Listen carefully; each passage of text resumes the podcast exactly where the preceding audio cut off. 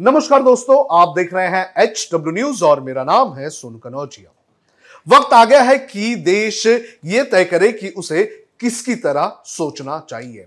क्या देश उनकी राह पर चलना चाहेगा जो धर्म और जात और रंग के नाम पर भेदभाव कर रहे हैं, या फिर देश उनके राह पर चलेगा जो देश का नाम ऊँचा कर रहे हैं। आज इस शो में हम इसी पर चर्चा करेंगे, लेकिन उसके पहले मैं आपसे अपील करना चाहूँगा कि आप इस वीडियो को बड़े पैमाने पर शेयर करें और साथ ही आप इस मामले पर अपनी राय हमें ज़रूर साझा करें।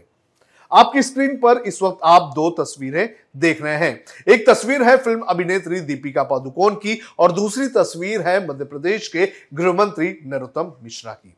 पहली तस्वीर में जो दीपिका पदुकोण है, वो कतर में हुए फीफा वर्ल्ड कप के फाइनल की ट्रॉफी अनवील करती हुई नज़र आ रही हैं। उन्हें यहाँ पर इस काम के लिए बुलाया गया था।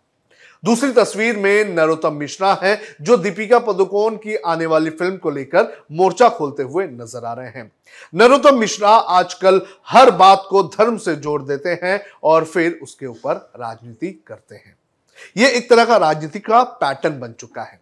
अब बात करते हैं इन दोनों के करियर की। सबसे पहले मैं बात करूँगा दीपिका पदुकोण की। दीपिका पदुकोण ने 2008 में आई ओम शांति ओम फ़िल्म से अपनी शुरुआत की, जिसके बाद उन्होंने लगभग नेशनल और इंटरनेशनल 70 अवार्ड जीते हैं। इससे सर ऊँचा हुआ है हमारे देश का। 2022 में टाइम मैगजीन ने उन्हें 100 इंपैक्ट लोगों की लिस्ट में डाला था, यानी कि दुनिया भर के ऐसे 100 लोग जो इंपैक्ट रखते हैं तो उनकी सूची में दीपिका पदुकोण को डाला था और उन्हें अवार्ड दिया था।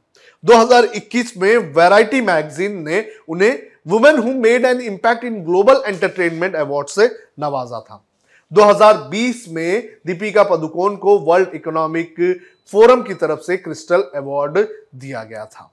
2019 में इंडिया टुडे ने उन्हें भारत के 50 सबसे ताकतवर लोगों में शामिल किया था। 2018 में टाइम मैगजीन ने उन्हें फिर से 100 ताकतवर लोगों में शामिल किया था।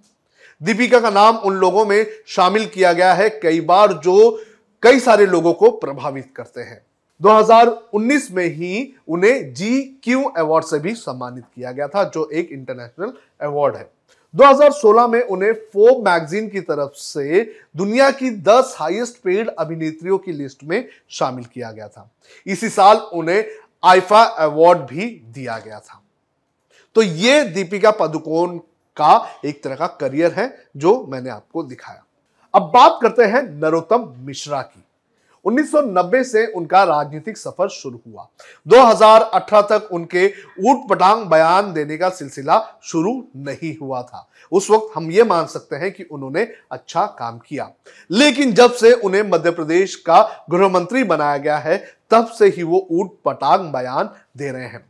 ऐसा लग रहा है कि वो राज्य के लोगों के बारे में कम विचार कर रहे हैं, बल्कि राज्य के कुछ ऐसे लोगों का एजेंडा लोगों पर थोपने का काम कर रहे हैं, जो कहीं ना कहीं गलत है। संवैधानिक पद पर बैठे इंसान को उसकी जनता के लिए काम करना चाहिए, लेकिन नरोत्तम मिश्रा अब वो काम करते हुए नज़र नहीं आ रहे हैं।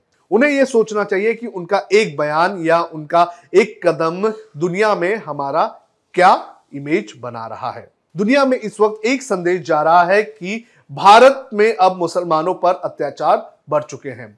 लोगों का यह कहना है कि हिंदू एक्टर्स की फ़िल्मों में जब अभिनेत्रियाँ भगवा रंग का कपड़ा पहनकर डांस करती हैं तो उन पर ये नेता आपत्ति नहीं जताते हैं। लेकिन शाहरुख खान की फ़िल्म पठान में जब दीपिका पादुकोण ऑरेंज कलर की बिकिनी पहनती है तो उस पर आपत्ति हो जाती है। नरोत्तम मिश्रा की अगर बात करें तो उन्होंने इसके पहले भी बॉलीवुड को टारगेट करने का काम किया है। पठान फ़िल्म के इस दृश्य को लेकर उन्होंने तो फ़िल्म को बैन करने तक की बात कही थी मध्य प्रदेश की इस रिपोर्ट के अनुसार, मध्य प्रदेश देश का चौथा सबसे गरीब राज्य है। यहाँ की ढाई करोड़ आबादी जो है, वो गरीब है। हाल ही में राज्यसभा में दी गई एक रिपोर्ट के अनुसार पिछले पाँच सालों में मध्य प्रदेश में करीब तीन हज़ार लड़कियों को दहेज के चलते मार दिया गया। नरोत्तम मिश्रा को इन सब चीज़ों पर ध्यान देना चाहिए, लेकिन वो फ़िल्मों का बॉयकॉट और लव जिहाद जैसी चीज़ों में उलझे हुए हैं। मेरा बस इतना ही कहना है कि मध्य प्रदेश को हिंदुस्तान का दिल कहा जाता है और हिंदुस्तान के दिल में किसी के लिए नफरत नहीं होनी चाहिए। आपका इस पूरे मामले पर क्या कहना है, आप कमेंट करके हमें ज़रूर बताएँ। अब खबरें पाइए सबसे पहले। हमारे मोबाइल न्यूज़ एप्लीकेशन पर। एंड्रॉइड या आईओएस प्लेटफॉर्म पर जाइए एच डब्ल्यू न्यूज़ नेटवर्क को सर्च कीजिए डाउनलोड कीजिए और अपनी सुविधानुसार भाषा का चयन कीजिए। खबरों की भीड़ में अपने काम की खबर पाते रहिए।